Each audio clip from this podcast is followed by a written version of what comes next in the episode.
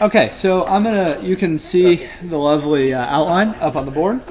Um, I'm gonna go ahead and read the summary. Um, this is a summary stolen from J.R.W. Stott, written in 1988. Um, for this section, Christian believers are God's children, born from above. God's children are loved by all who love God. Those who love God also keep His commands they keep his commands because they overcame the world, and they overcame the world because they are Christian believers born from above. So you'll see a little bit of circularness. Shocking. Okay, so tonight we're arriving at the final chapter in First John. And what an incredible journey it's been, right? It's been quite a little while. I know that I've been deeply enriched uh, by our time in this book and continue to be as we near the finale of it. We have learned so much about what it means to be a true Christian. Um, and if I may be so bold as to try to summarize it in a few words, this whole book teaches that right believing, right belief leads to right living. That's what being a Christian looks like. You hold the true intellectual propositions as revealed to you by the Holy Spirit, and then those truths move you to be a different person. As we arrive in this final section of the book, I'll be taking it a slight bit quicker, um, at least this this portion of the book, um, because much of what is in this section that we're going to address tonight is review. Um, that's not that's not to say it's not important. Um, what it does mean is that I don't want to insult your intelligence by thinking that you don't understand. I've taught you a lot of the individual elements of what is found in this passage in the past. Um, so now this passage is going to be more beautiful, more deep, more profound now that you have the tools to understand what it actually means. Um, but I'm, I'm going to spend more emphasis on the new aspects. You know, we've talked plenty about how this is digging deeper. I'm going to focus on the new level of the screw that John is driving and not rehash all the same things, um, just so that we're staying a little bit more focused on new content. Not to say the other phrases and words aren't important, I just think that you guys are now equipped to go consider that on your own. So let's start into chapter 5. Um, if you're in the habit of marking your Bible, which I am not, um, I would encourage you to draw a tiny little X over um, the number 5 in your Bible. Um, and the reason I, I, say this is because I don't want you to get the impression that it's separated from chapter 4. You see great continuity between these two chapters, and obviously it wasn't there in the original manuscripts. Random trivia time. The um, the epistles in the New Testament was written without spaces and in all caps in the original manuscripts. So if you can imagine how hard it was to read um, for the original recipients. So well-intentioned scribes or uh, other individuals along the way have broken this into verses and chapters, and I actually think this is the right break and the right spot to break it. I'm just saying there's a lot of continuity, and so I would encourage you um, to view this um, as one one continuous flow. It's um, viewing it in isolation as discrete um, will be an injustice to this text. So, once again, shocking. It's not like John really changes topics. He kind of does, kind of doesn't. More like slides into a new idea. So he's. It's not like Paul where you get that chapter and you're like, yeah, okay, we're done. On to sanctification. this is a new topic, kind of, on the slide. So, um, what I wanted to start with um, if you are, I didn't know what these were. Any of you, you bio majors, as you bio, any any of you know what homologies are in anatomy? No, okay. Similar structures found throughout the body, as in this part of, you know, different mirrored portions throughout segments of the body. And so what I'm going to ask you to do is look through these first five verses. Take a moment to look through them, and I want you to find out. Um, find things in chapter 5, 1 through 5, that you find to mirror things in chapter 4 or even before. Just things that strike you as familiar, um, kind of like resonating. It's kind of like, hmm, a little different, a lot similar. And um, just kind of cross reference. Be the cross reference that's in the margin of your Bible. I, I've highlighted a couple when you guys are finished, but I want to hear what you have to say first.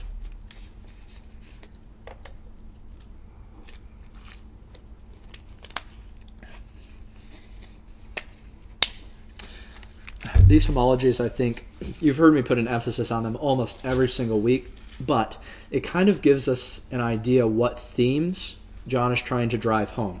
If you notice, wow, he really talks about XYZ thing here, he sneaks it in again here, sneaks it in again there, starting to pick up the broader theme of the book and what he's really trying to drive home, saying it different ways. You know, you in a conversation may say the same thing 17 different ways, hoping that the person actually understands what you're saying. Same thing, in my estimation, here. What similarities did you find between chapter 5, 1 through 5, and other portions of chapter 4, particularly, about the book? Um, 5, 4, and 4, 4 are both talking about those that are of God or born of God have overcome the world. Yep, absolutely. Being an overcomer, um, overcomer of the world, overcomer, uh, the young men, back in chapter 2, described as overcoming the evil one. Um, I believe 24 of the 28 New Testament uses of um, overcomer are by John. It's one of his themes that we are overcomers of false teachers, world, Satan, etc.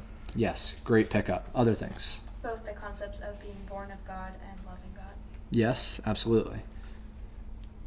Um, that just the first phrase, everyone who believes that Jesus is the Christ is born of God, um, just kind of parallels to like the earlier part of chapter four that says that like that is, you know, true belief is believing that Jesus is God. Sure, absolutely. So we have belief in the person of Christ and who he is and his uh, nature. Absolutely, that's definitely a portion of this. Other um, homologies, homologous structures of the passage. Is that word just supposed to be used when talking about the Bible, or is it? Or wait, oh, I'm sorry, talking about the body, or is it like something that you can use in everyday language too? You you can say hum, um, it's a homologous. You, you can you can say it, but it just similar. Same thing as saying a similar. Just fancy. If you're Sam, Yeah. Um, yes, it can apply to other things outside of the body. To answer your question. Um, other observations out of here. If we love God, we keep His commandments. Yes, loving God by obeying His commandments. Absolutely. I point. I have one more thing, um, but I'm happy to say it. I'm just curious. Um, if, I don't want to cut anyone off. Okay.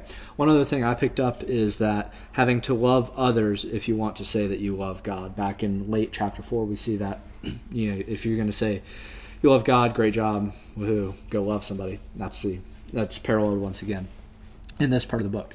So we're going to start very, very simple. Once again, um, obedience to God's commands is love for those born of God. We're, um, we're going to start simple and then add a new element in here. Um, 1 John 5 1, please. Everyone who believes that Jesus is the Christ has been born of God, and everyone who loves the Father loves whoever has been born of him. Um, if you believe that Jesus is God, that he is the Christ, then you have been born of God. If we think back to Nicodemus and some of the other topics that we have discussed, what does it mean to be born of God or to be given new life? What is that phrase insinuating about our spiritual condition? And I think Nicodemus provides a wonderful example of this. I'll speed you up. If you get life, that means you were what before? Absolutely. So the idea here is that we were spiritually dead in trespasses and sin, but God chose to birth us to, into new life where we are capable of having an intimate relationship with Him. This is what we talked about with Nicodemus when we talked about being born from above in that um, translation of that passage. so we've already said this a thousand times. Men naturally hate God, but when God gives us new life and a new heart, we are suddenly filled with a love for Him. That is a fundamental defining point um, for Christians, that we love God. In Romans 8, lovers of God is used as a replacement or a synonym for saying Christians, Romans 8:28. We know that in all things God works for the good of those who love Him and have been called according to His purpose. Absolutely, for those who love him. That is that is for saying Christians. He works things for Christians. Um, back to chapter 4, uh, if we say we love God because that's supposedly who we are, then what? 1 John 4:20. If a man saith, I love God, and hateth his brother, he is a liar. For if he loveth not his brother whom he has seen, how can he love God whom he has not seen? If we are, you know, Christians defined by loving God, but we don't love our brothers, then we have a contradiction in what we're saying. Um, and so that very fundamental things that if you believe in God, Christ here, um, then um, everyone who loves the Father loves whoever has been born of him. The children of God are going to love the other children of God. Now, new element here. John's driving this um, screw in a little bit deeper, and I, I am indebted to a commentary for this insight. But allow me to point out something that's very. Uh, I, I found this incredibly insightful. I didn't. I did not notice it on the first time through. Um, if I were to paraphrase verse one, allow me to do this. Um, by this we know that we love the Father when we love who has, whoever has been born of him. Okay? Oh, just allow me that paraphrase. By this we know that we love the Father when we love whoever born whoever has been born of him. Now hear the reflexive statement said in verse 2. By this we know that we love the children of God when we love God and obey his commandments. So you, you hear the reflection off of that. By this we know that we love the Father when we love who has, whoever has been born of him. Then verse 2 says, By this we know that we love the children of God when we, uh, when we love God and obey his commandments. This is what's incredible. Just as it is impossible to love God without loving others, it is impossible to truly love others without loving God. Does that make sense? I'll say it one more time. Just as it is impossible to love God without loving others, it is impossible to love others without loving God. Do you, do you see the, the mirror of those? Is that is that confusing to anyone before before we go on? Okay. Let, let me ask you this question. Have you ever been confused by how a society so focused on love, quote unquote, can habitually do things which are not loving? Has that ever struck you as rather odd? Okay. This explains precisely why society has no ability to understand love. Sure, they may throw that word around, but they have no capacity to understand it. In a very real sense, love is defined as something which is mutually enjoyed by both parties, according to society. This is nowhere more evident, in my estimation, than in the sexual revolution. Love is defined as something mutually enjoyed by both parties. But that is not the Christian view of love whatsoever at all. Love is viewed, as we've discussed numerous times, as a sacrificial service to others. That's the Christian framework. Love is, in this context, viewed as refraining from sex until marriage. Love is confronting sin in people's lives. Love is listening to someone who greatly annoys you, but you love them enough to genuinely care about them and hear their heart out. Um, love is not about you in the Christian worldview, and that is something distinctly different from the secular worldview. Here's the fundamental truth then. If you are violating God's commands in interacting with others, you are not truly loving them. Does that make sense? By this we know that we love the children of God, when we love God and obey his commandments. If in our interactions with others, whether they like it or not, if we are violating God's commands, that isn't truly loving them. Does that make sense? So, uh, one example I, I thought of is that um, I, I'm sure every single one of us in this room has felt kind of the in your chest it wells up when you kind of want to share some juicy gossip of some sort, and you're like, ooh, really, I just really want to share that for some reason. And truth be told, you know that the other person would enjoy hearing that, and you'd love to have that discussion, right? I mean, like that that impulse sounds very pleasurable to both parties, but it is not loving to that person that you're talking to if you're going to violate God's commands in doing that. So, on one hand, loving God, you must love others. But in order to love others, you must love God. And so we see a classic Johannine circle of logic that, you know, you must you have this interplay and reflection between the two.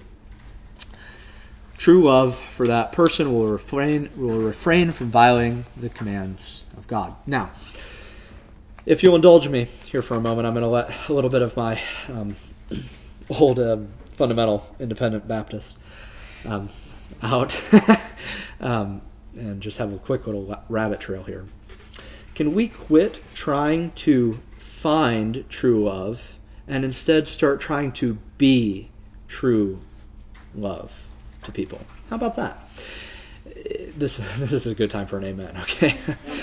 I am absolutely serious though. This is, I, I really do feel that this falls well within the purview of this text. If you're habitually selfish, if you're habitually angry, if you're habitually gossipy, you fill in the blank of whatever sin, no, I mean, another one that I, I've heard more of recently is if you're a habitual game player and you play with people's emotions, no new relationship, no marriage, nothing, no friendship, not even marriage, is going to solve that.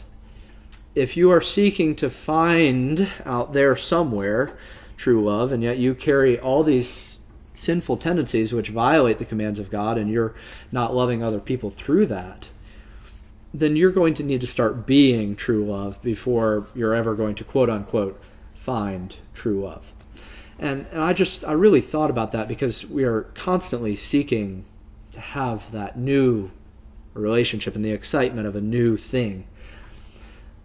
But it's not going to solve anything. You can't run from yourself. You know, if you are a bad person, you're going to take those bad habits into new relationships. You won't be able to run away from yourself. Second point obedience to God's commands is love for God. That's nothing new. You, if you've been around here for any amount of time at all, you know, y'all, y'all would think I have dementia if it weren't for John doing this. Uh, Sleepy Joe. Anyways, for this is the love of God, that we keep his commandments. I, I think this is so straightforward that there's hardly anything to explain here. Um, we all know the, the verse that says, If you love me, Keep my commandments. Keep my commandments. But I want you to turn to that passage for a moment um, because I want you to see the depth that Jesus. That's the start. Okay, that's a great start to a conversation. But Jesus has a lot more that he packs onto that. Now I want you to head over to John, chapter 14. Again, very interesting. Things that you see in the Gospel of John are paralleled in Revelation and the epistles of John. I think because he he and he took in so deeply what Christ had to say that it really influenced how he wrote and talked to other people. John chapter 14. Now, um, before we dive into this, I I want to my point in talking to you about this passage is that I want you to tie together loose ends of 1 John in your mind. I want you to no- notice those homologous um, characteristics between different passages of Scripture. I'm going to point out some, and then we'll go through the passage.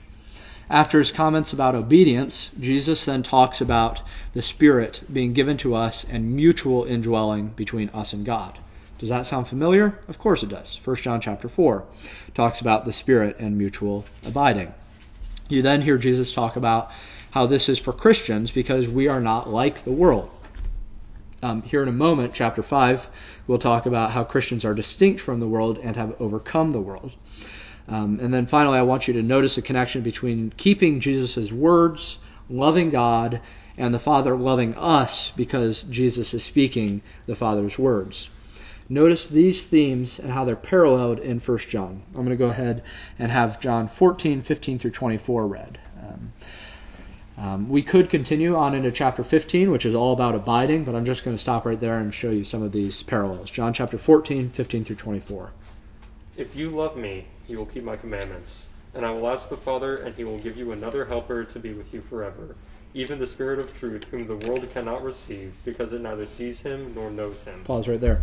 So we've already seen the mutual indwelling aspects that we've talked about in 1 John, and we've talked about the difference between Christians and the world. Already, already distinctly there in Jesus' teaching. You know him, for he dwells with you and will be in you. I will not leave you as orphans, I will come to you. Yet a little while, and the world will see me no more, but you will see me. Because I live, you also will live. In that day you will know that I am in my Father, and you in me, and I in you.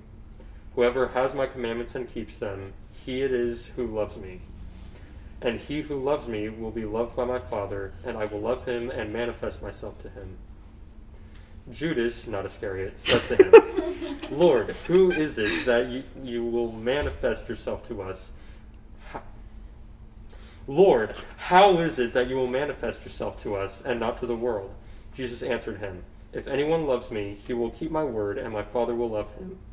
And we will come to him and make our home with him. Whoever does not love me will not keep my words. And the word that you hear is not mine, but the Father's who sent me. There's so much you could go into every single word of that.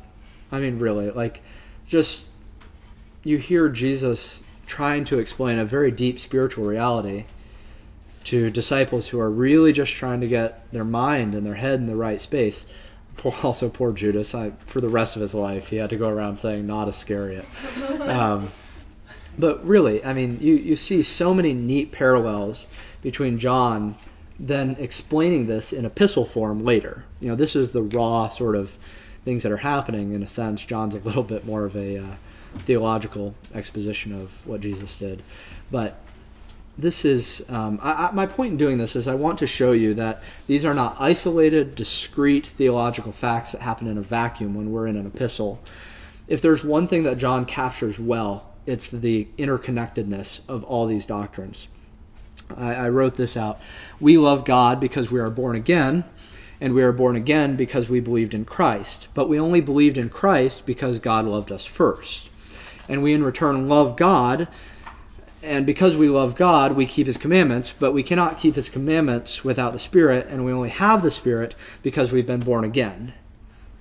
You see, you see how everything's like tied into one. Our loving relationship with God is born out of this complex network of things which should not be viewed in isolation, but rather in conjunction with one another. So, I get it. I get it. We love to compartmentalize things. Um, it makes it easier for us to understand. But I want you to not view these um, theological topics, for lack of a better word, as sanctification, justification. You know, I, there is some differentiation to be made, and if not, you'll end up in the Catholic camp. I understand, but um, but my point is that all these things, all these doctrines that we study, flow into one mosaic, each a little tile in a beautiful picture of what the Christian life should be. It's all just beautiful bits in this radiant diadem um, of the Christian life. All right, on to number three. Obedience to God's commands is lovely. This is absolutely the new aspect of this passage. This, to me, is the pinnacle of this passage for our purposes tonight. Um, don't get me wrong, there's other tests of the faith in here, but the new aspect to me, test number 12, and I made this term up, metagape. Do you love loving because you have overcome? Do you love loving? How many of you know what like metacognition is or metaphysics? That that term meta means beyond or um, beyond or change, but for our sakes, beyond is something like metacognition is where you think about your thoughts. Okay, so you're like, hmm, I'm angry. That is metacognition.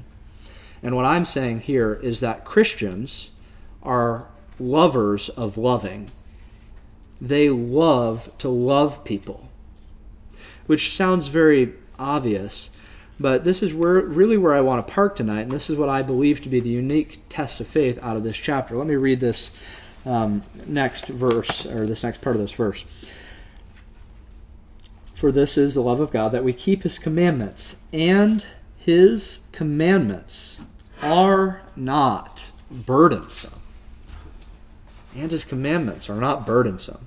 What floods your mind when I read that statement? And his commands are not burdensome. What comes to mind? I think about trying to live a life of purity when the people around me, especially like like Christian friends around me, don't do the same thing. Totally. Feels pretty burdensome, right? Yeah. I think of that verse where Jesus says, "You come my yoke is easy, my burden is light." We're getting there. Absolutely. Other other thoughts though. I mean, even from your own personal experience, whatever your observations may be. I just think it's not that hard to love. like, Said like a true Christian. I mean, like, really, it's really not that hard. It's really not that hard to be nice.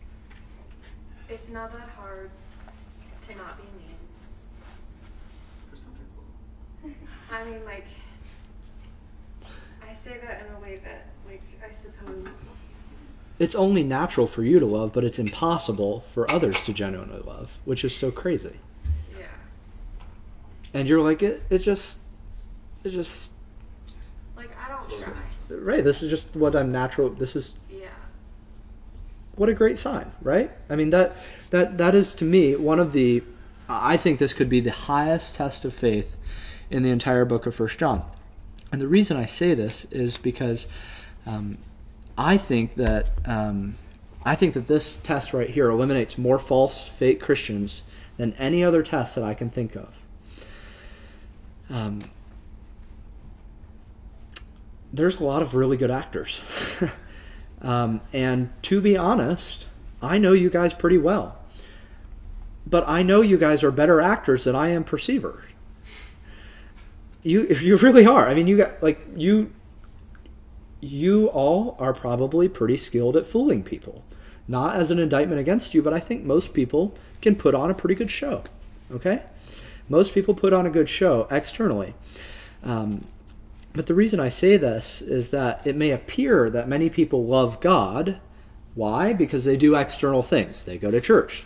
They serve at the food bank. They are on the praise and adoration team. They do a lot of stuff. They might even have a quiet time and pray all the time. But if you hear nothing else from tonight, hear this. Christians are not merely defined by external love, but rather are defined internally by their love of loving other people. Yes. Something else I want to say is sometimes it comes naturally and it makes sense. But oftentimes, if I'm in a difficult situation Sure. with somebody, and it, from external perspectives, people may look at me and be like, how do you not hate that person? Like, how do we continue to love them? And I, I think part of it, well, I mean, love is definitely a fruit of the spirit. Like yes, it yes sometimes it comes naturally to me, but sometimes it comes so natural that it's literally not me. Mm-hmm. Like, so I think you need to be careful when you talk about yes, it comes naturally because yeah, sometimes it's easy to love, but sometimes it's hard to love, and yet for some reason you just find yourself loving because it really is the fruit of the spirit. So I think we need to be careful not to be like, oh my gosh, I'm such a loving person because sometimes it, it makes sense, but sometimes it doesn't make sense. And, and we have to remember it's the fruit of the spirit. You know what? You, you Tax collectors like other tax collectors. That's exactly right. Turn over. I didn't include this, but this is a really great um, illustration of this. Turn over to Second Peter, um, chapter one. Blessed be the God and Father of our um, Lord Jesus Christ. According to the great mercy, He has called us to be born again to a living hope through the resurrection of Jesus Christ from the dead, to an inheritance that is imperishable, undefiled, unfading, kept in heaven for you, who by God's power. Um, this is totally the wrong passage because I'm not in Second Peter, but great passage.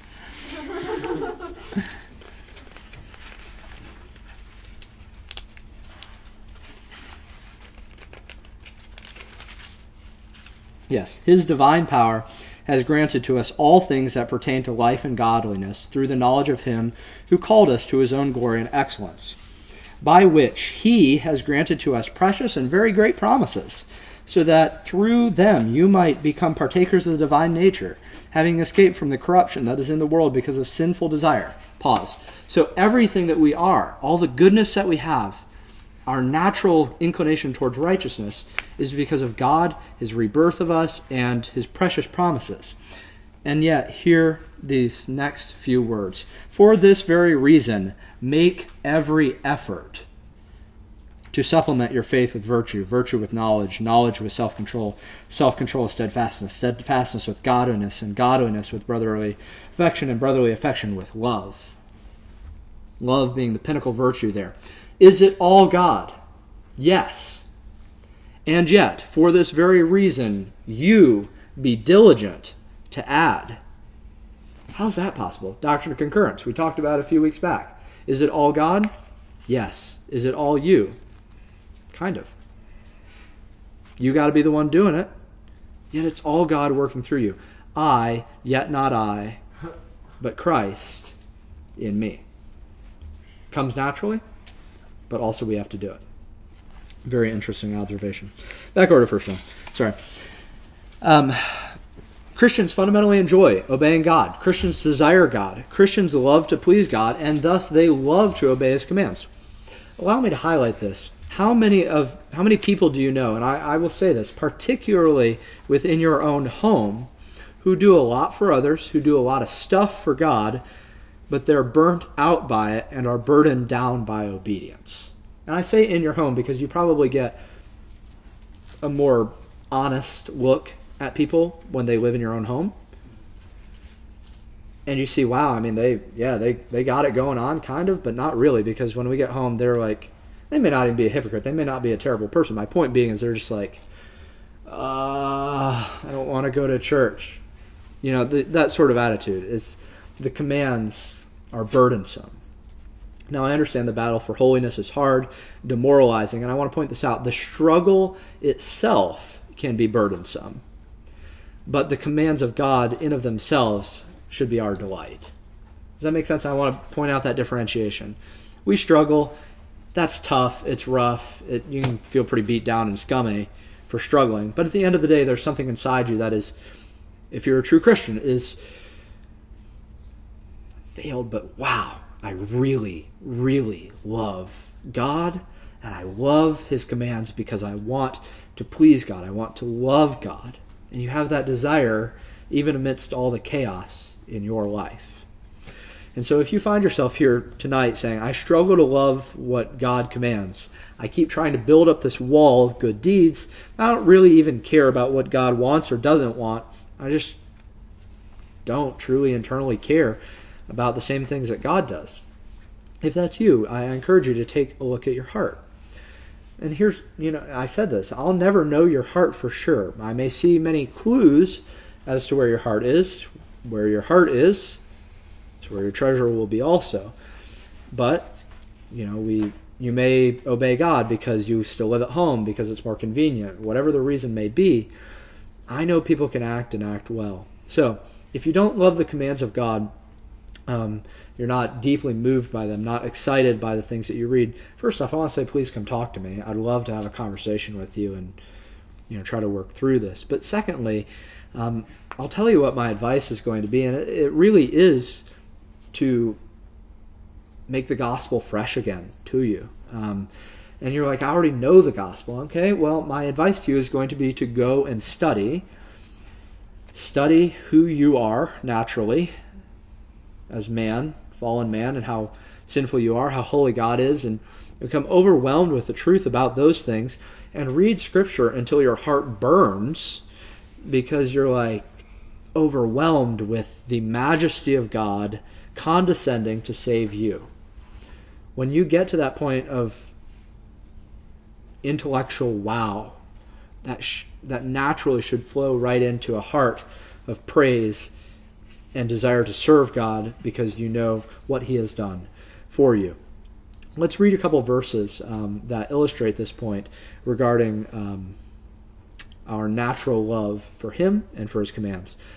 Interestingly, the chapter that has so much to say about the Word of God also has some of the most things to say about the desire for God's commands. Psalm 119, 14, 16, 24, 97, 103. I have rejoiced in the way of thy testimonies as much as in all riches. I will delight myself in thy statutes. I will not forget thy word. Thy testimonies also are my delight and my counselors.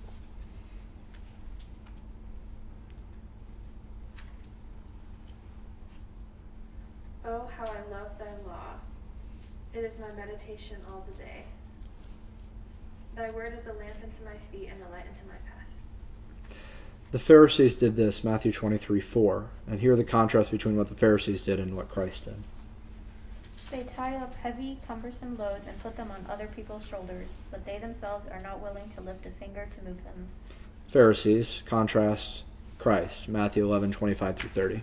At that time Jesus declared, I thank you, Father, Lord of heaven and earth, that you have hidden these things from the wise and understanding and have revealed them to little children.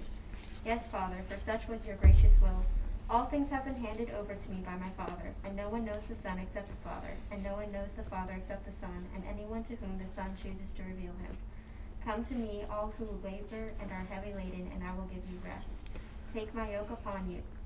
Learn from me, for I am gentle and lowly in heart, and you will find rest for your souls. For my yoke is easy and my burden is light. Psalm 63, 1 through 2. O God, you are my God. Earnestly I seek you. My soul thirsts for you. My body longs for you in a dry and weary land where there is no water. I have seen you in the sanctuary and beheld your power and your glory.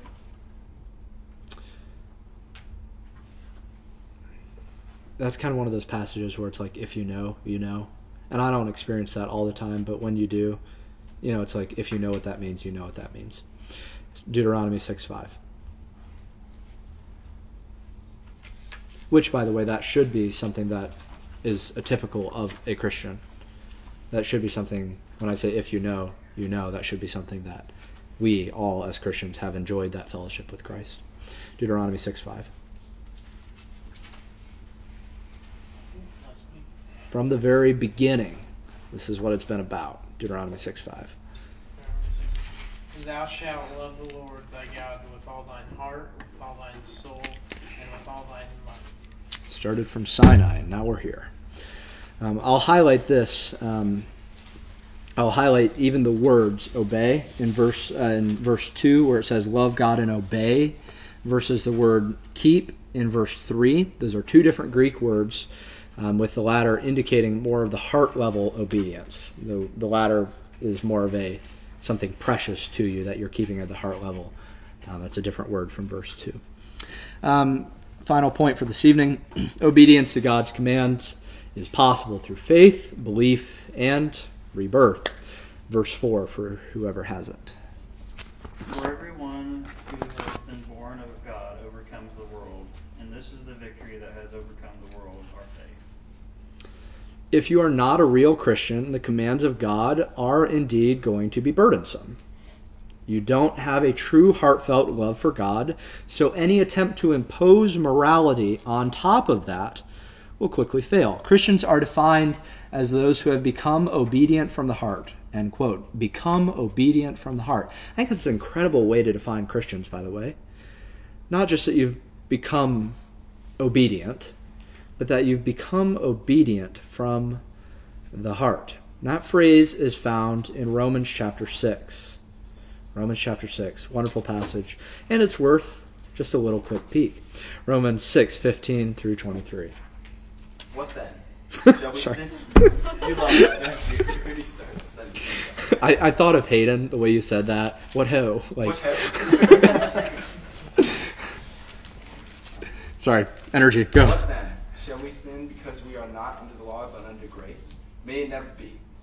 Do you not know that when you present yourselves to someone as slaves for obedience, you are slaves to the one whom you obey, either of sin resulting in death, or of obedience resulting in righteousness? But thanks be to God that though you were slaves of sin, you became obedient from the heart to that form of teaching to which you were committed. And having been freed from sin, you became slaves of righteousness. I am speaking in human terms because of the weakness of your flesh. For just as you presented your members as slaves to impurity, to lawlessness, resulting in further lawlessness, so now present your members as slaves to righteousness, resulting in sanctification. For when you were slaves of sin, you were free in regard to righteousness. Therefore, what benefit were you when deriving from the things of which you are now ashamed? From the outcome of those things is death. For the outcome of those things is death. But now, having been freed from sin and enslaved to God, you derive your benefit, resulting in sanctification and the outcome eternal life. For the wages of sin is death, but the gift of God, the free gift of God, is eternal life in Christ Jesus our Lord. This is one of the biggest misnomers in Christianity. There is, and you can correct me if you see it in there, there is no such thing as a free will. Either you are a slave to righteousness, with your heart set ablaze to love obedience and that form of teaching to which you have been committed. Notice that, by the way. The heart of obedience flows from a teaching to which you've been committed. Should be. That's the way it should be. But either you love righteousness or you love sin and lawlessness. There is not a neutral state where you're not influenced and truly free. So back in 1 John, we hear that Christians have overcome the world. What does that mean? 1 John chapter 2, I'm going to steal it from whoever has it. 2, 14 through 17. I write to you, fathers, because you know him who is from the beginning. I write to you, young men, because you are strong, and the word of God abides in you, and you have overcome the evil one. Do not love the things of the world, or do not love the world or the things in the world. If anyone loves the world, the love of the Father is not in him.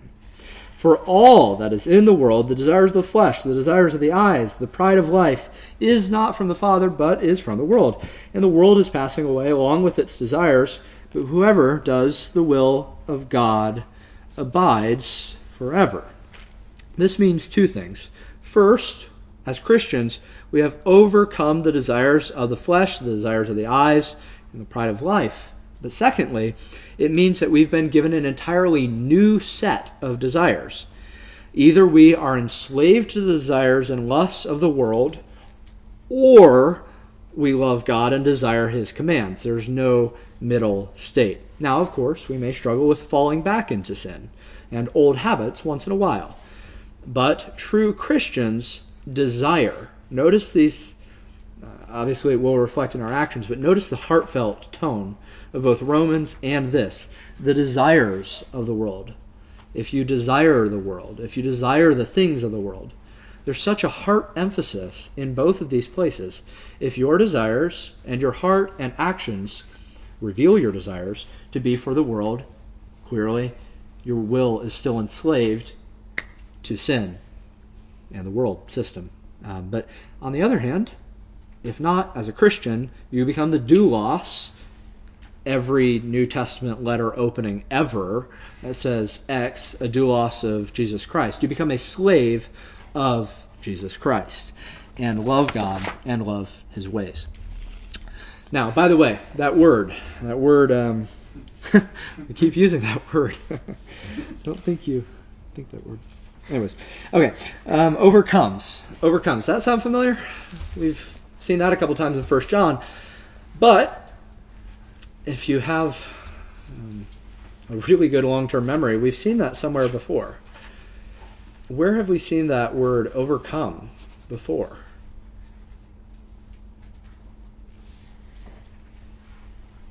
How about, um, let me ask you this question. What was the Greek root for Nicodemus's name? I even wore a shirt to help you remember. Oh, yeah. Nike. Absolutely. Nikeo. Nike. Nicodemus's name meant Nike overcomer. And this is the same word. Nike. Right here. It's a different form of it in the Greek, but the same root word as Nike. Um, in, in my understanding, there was a goddess of victory um, named Nike who aided Zeus in his battle against the Titans. Um, in Greek culture, only the gods were capable of true and ultimate victories. Mortals were not capable of victory like the gods were. But here, and this is what's so astounding about Christians being called conquerors on this Greek background, is because we are attributed something that was attributed to the gods. We have become partakers of the divine nature. How convenient. But we have we have had this quality of truly being an ultimate victor. Okay? And that is how we are defined. Um, Paul, Romans 8, famous passage, right? I said, go chew on a tree if you don't like it last time.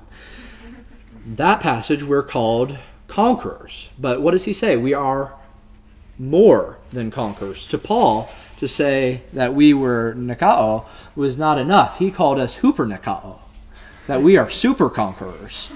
I need that on a shirt. So for Paul, we weren't. It wasn't enough to say that we conquered, but that we're super and abounding and supercalifragilisticexpialidocious conquerors. in Christ. And that is our status um, in Him. Um, just conquerors wasn't enough, apparently. So, how did we become conquerors? Okay? I say conquerors, weird, I guess. Um, conquerors. How do we become conquerors? Well, couldn't end this in a more John style. Uh, faith and belief in Christ, verses 4 through 5. For everyone who has been born of God overcomes the world, and this is the victory that has overcome the world, our faith. Who is it that overcomes the world except the one who believes that Jesus is the Son of God? Very similar to how he started this chapter.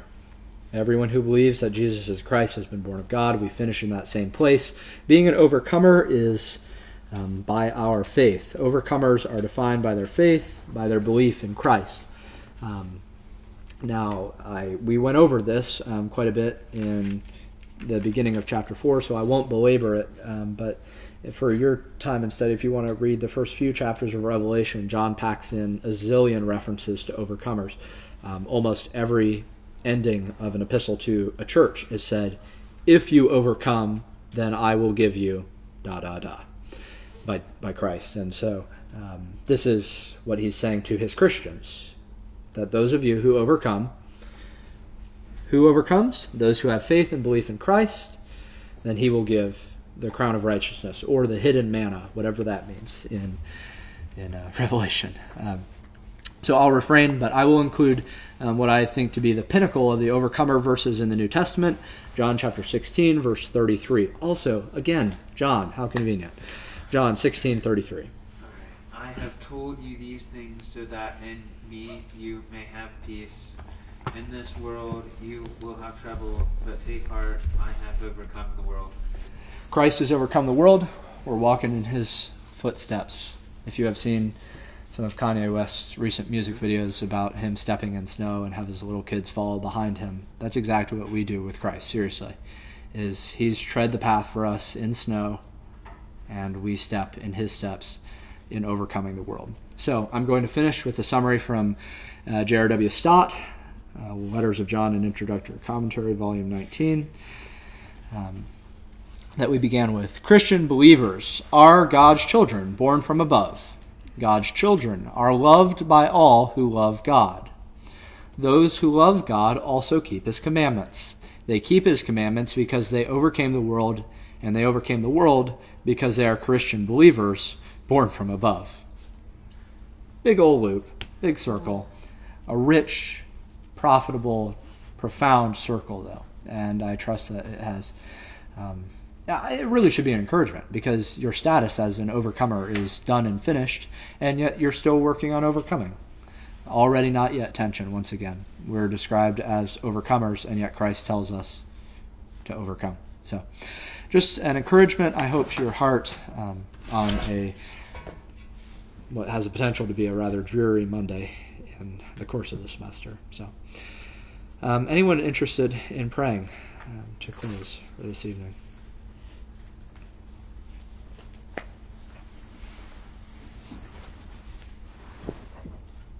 Dear God, I just thank you for this group.